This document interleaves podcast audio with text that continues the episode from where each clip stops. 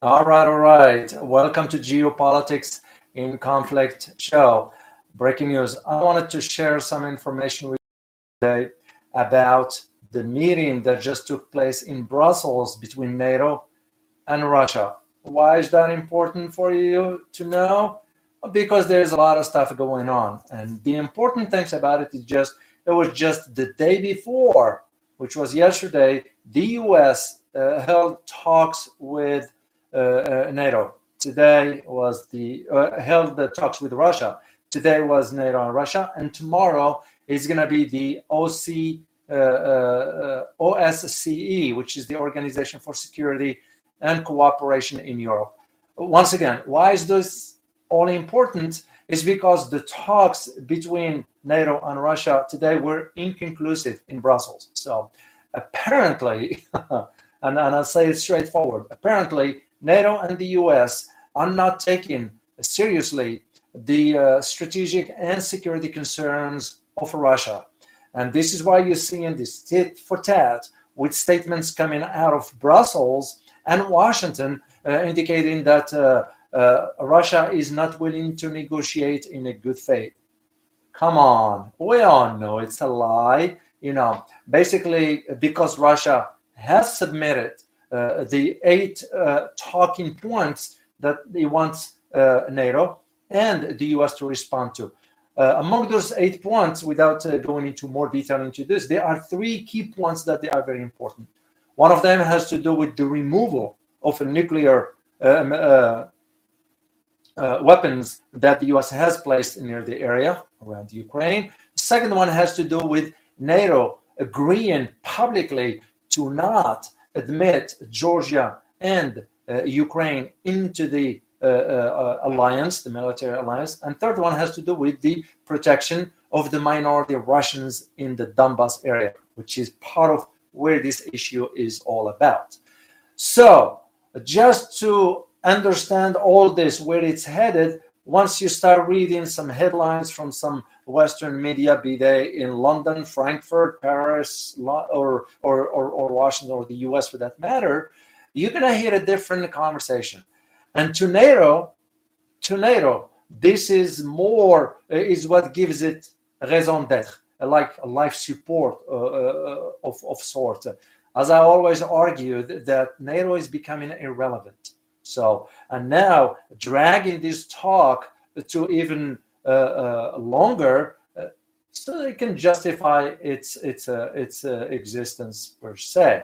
When we know uh, NATO and the U.S. are not willing to sort of understand what Russia's concern are, are you know, basically with NATO is expanding eastward, getting closer to Russia's doorsteps, and Russia saying we won't have it. So I do believe personally, as I always argued, that uh, for NATO, I mean for Russia, is going to react militarily if it has to. So, and that is the reason why I wanted to sort of uh, provide you just a brief analysis, if you will, uh, just to have an understanding of the dynamics that's taking place, because the uh, the uh, comments or articles or analysis, whatever, coming out of Brussels and Washington is going to kind of manipulate the wording as to what this is all about. So, uh, the other side of the argument is that, especially with the new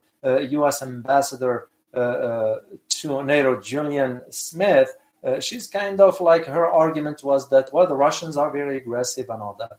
Well, come on let's take a step back and, and be realistic about the statements because they don't understand the core issues for why Russia is concerned about the expansion of NATO's forces eastward. You know, the second argument to part of this is for the American audience. You know, most Americans, majority, I shall not say, not all, but the majority do not understand that it's the U.S. It's the U.S. that is providing the, the support for NATO financially speaking. In other words, we are the one providing over 70% of the budget for NATO.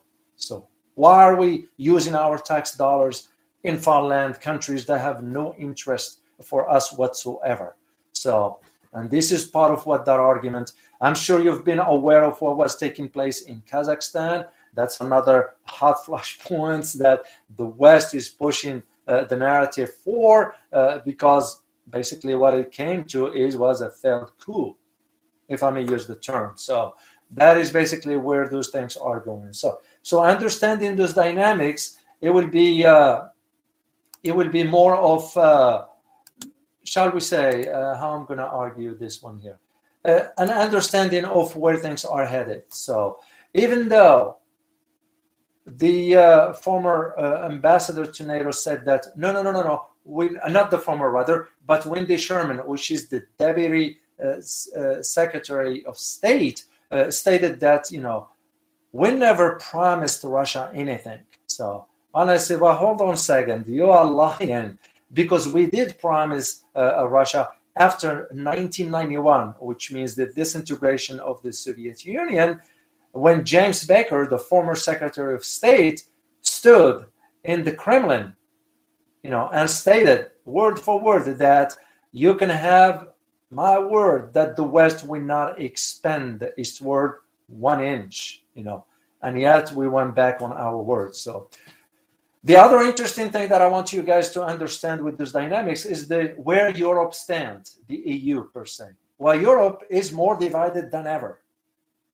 Okay. We're not going to read about it. We're not going to hear about it much in, in, in Western media. Why is they are concerned? Because they saw what happened in Afghanistan after the US exited from there and how chaotic that was. So the conversation inside the EU is that some countries are saying, hey, wait a minute, we don't want to get dragged into this conflict because they know what the outcome is going to be. I mean, you're talking about if there is a hot war, shall we say, they're going to be in uh, the first casualty of that of, of that conflict. And this is why some internal voices are saying, we don't want to be part of this. But they can't come openly and say it because Europe is toothless. Second is it can't stand on its feet. And third, it has to obey its masters.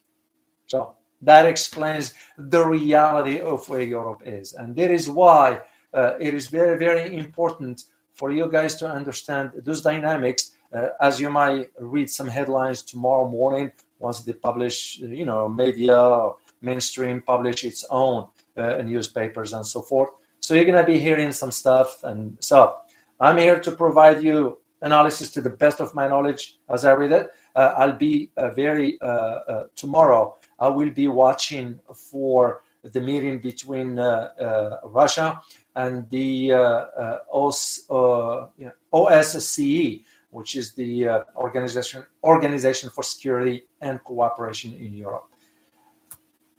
If you want my two cents on this, is nothing's going to materialize, you know. And here is one interesting other factors is that Ukraine itself right now is calling for uh, uh, finding a diplomatic solution to the problem. It's Ukraine calling this. Why is that? Well, they're calling for this because I believe, and this is my personal opinion, I believe they are coming to realize that NATO and the US is giving them a lip service. You know, I'm sure they have learned from history what took place a couple years ago with Georgia. Georgia was in the same position Ukraine is today. And back then, the president of Georgia, Mikhail Saakashvili, was kind of saying, Oh, I am going to challenge Russia, whatever it is. You know, he was pushed by NATO. And when Russia sent its military to Georgia and took over within three days. They defeat Georgian army. Uh, was shocked. You know, why NATO is not coming to help me? You know, you, know, you got to be out of your mind. You know, NATO is not going to put itself in danger against a nuclear Russia. And this is the mistake that Saakashvili made, not understanding the dynamics. You know, just being a president doesn't mean it makes you smart, but he did not understand the dynamics that were taking place at that time. And that was one of the issues that uh, uh, made. So I believe Vladimir Zelensky, the current president of Ukraine, is realizing that. And he's calling more for finding a diplomatic solution to the problem. What's interesting also is that just yesterday, as the talks were held between United States and Russia, Russia was conducting live military exercises with troops uh, and, and live live fire, live weapons, basically, just to send a massive live fire, live weapons, basically, just to send a message to the United States. And this is why I believe Russia will if Russia will act militarily if and the US cross that red line, which the Russian have described in those eight talking points that the US and NATO have never responded to. Uh, US said they would like to uh, take a week and get back to Russians about those talking points. NATO said they like to talk to, they like to have the second round of talks uh, with them we all know what it means you know that's the if you compare these guys to what's taking place right now in vienna with the JCPOA the iran nuclear deal how many rounds of talk right now eight eight talks eight rounds of talks you know what has been achieved nothing so they're basically just dragging the talk for no reason because the US is not willing nor is wanting to find a solution to this. It's no different. That's what's taking place right now with Russia. However, the game with Russia is slightly different. Russia is not around. you know, who do we have to be concerned about a country with over 6,000 nuclear warheads? It's Russia. So, and this is why I am realizing mm, this is nothing but a. You know, what NATO is going to be saying and what uh, Jens Stoltenberg, the, the uh, Secretary General for NATO, is going to be spewing those claims of, well, we're going to have to talk more with the Russians or find the diplomatic solutions while they are sending sort of their troops to the borders near uh, Russia. You know, it, it just doesn't make any sense. At the same time, as this taking place, you guys know what's taking place in Congress? No Congress is preparing sanctions against Russia. It's kind of double standard. You are saying to Russians, sure, we'd like to sit down and have a conversation with you. But at the same time, you are preparing sanctions? You know, why should we trust you? Why should the Russians, uh, Russians trust the Americans to ever negotiating in a good faith? You know, it's kind of this is where I always say that issue of credibility once you lose credibility, you're done. You know, you know, and, and US credibility has been shattered. We all know. Look again what happened in Afghanistan. You know, this is why right now you don't hear much about Taiwan, for example. Have you ever heard about Taiwan recently? No, because that train has left the station. all of a sudden now we've been hearing about uh, uh, Kazakhstan. And that's why I said for Kazakhstan, I believe it was a failed coup you know, because you want to try to destabilize. Uh, uh, we just, uh, Ross and I just did a video today. We're to release it in a few days because we it has to be edited and so forth. And and and Elizabeth is not available uh, for about a week, so we're to have some delay and some stuff. So we have some some things to to take care of. Uh, but we did uh, record the video today, and we're to release it soon. And we argued into that that what took place in Kazakhstan was a plan to destabilize the area, and it's not going to work. It's not going to work because we saw what the Cooperation Security Organization did, and they managed and controlled the situation in Kazakhstan. Russia sent a battalion, Kazakh, uh, Uzbekistan and Kyrgyzstan sent troops, and they took care of it. So, uh, China recently received a call from Kazakhstan for assistance and China said, we'll be happy to assist you to the best of our capabilities.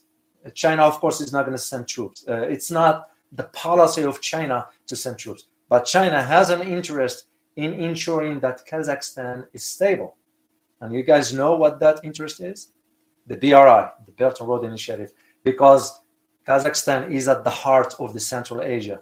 As you may know, uh, which we already talked about this in our last uh, a Friday uh, live stream, Kazakhstan is located between Russia on the north and China on the east.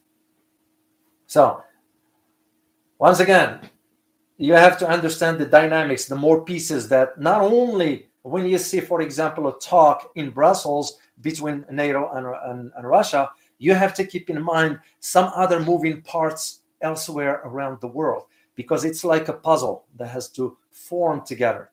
So that is what's interesting about all this. And and for me personally, and we wanted to help you guys in having a clear understanding in a simple language. You know, uh, I I know sometimes those articles coming out of uh, media outlets and an analysis, whatever, use some high academic words and all. All that doesn't mean a thing. You know, if you can understand it in a basic language, it will make more sense to you. And this way, you will be able to draw your own conclusion. As we always say, we provide you the facts, we provide you the information to the best of our abilities and knowledge, and let you reach that conclusion. So it's very, very important uh, uh, that you have an understanding of that, because I am certain you're going to be hearing some news coming out of uh, this meeting uh, by tomorrow. So, so this is what I wanted to, to share with you guys. Uh, it's a topic that I am uh, uh, very, very interested in. I wrote a book about Russia, so that was part of my research, my academic background, and so forth. So I am taking a, a, a great interest in following the developments, and will be uh, happy to uh, provide you uh, break-in break-ins about what's going on and and some brief analysis so you can stay informed regarding that. So, uh, as I said, I will be doing more break-ins now. Now that I learn how to manage this YouTube stuff, so I will be doing the, more of those break-ins because I want to keep you informed. I want to keep you aware of what's going on. We'll be tackling, as always, different topics from around the world because that's what we stand for. And at the same time, uh, uh, we will follow up with our live stream on Friday. So we're going to do that. Uh, so just remember to check us out at geopolitics.locals.com. We are on locals also. It's because you all know about how censorship is. So I don't need to beat the dead horse here. So uh, and that's where another conversation that I have there. I'm also starting to do, by the way, just to share this with you, uh, I've been invited now regularly on a Sputnik uh, news outlet in Washington, D.C., where I provide them analysis about uh, what's going on with NATO, Russia, US, and, and you name it. So, so make sure to listen to that. And once I get those uh, recordings, I'll be happy to upload them on the channel so you guys can listen to them if you want to as well. So, so uh, what I was going to say is the idea also that uh, make sure to check out our uh, uh, website at geopolitics in uh, in geopoliticsinconflict.com. Uh, that's for our membership there. So check it out and see. And just follow me on Twitter at doualaalou. I usually post the stuff about what's going on. We have a great conversation over there. So so that's all I have to say. Uh, and thank you guys for your support. I know it means a lot uh, to us, all of us. We're working as hard as we can. Uh, a lot of people have no idea that it takes a lot of time to get all these pieces together so we can come on the air so we can share knowledge with you. Because I'm a believer, you know, if I am to acquire knowledge, I don't keep it just for myself. I have to share it with with everybody. You know, I don't care where you come from. I don't care where you are. I don't care who you are. You know, you are another human being to me, another uh, human being that I can, you know, help, that I can share knowledge with, that I can learn from. That that's how I look at that's how I look at it. So this is my uh, my objective, and I'm sure Ross share the same uh, philosophy as well. So uh, next time I'm gonna have Ross with me here, and we're gonna do a live break-ins together. So you know, I'm, as I said again, I'm, I'm, I'm finding out all this here because Elizabeth is away. Is to be away for for uh, for a few weeks, and so we're to manage a few things here, and and and we'll be fine. So I look forward to seeing you guys on Friday, and I hope till then, stay informed as always. See you guys. Bye bye.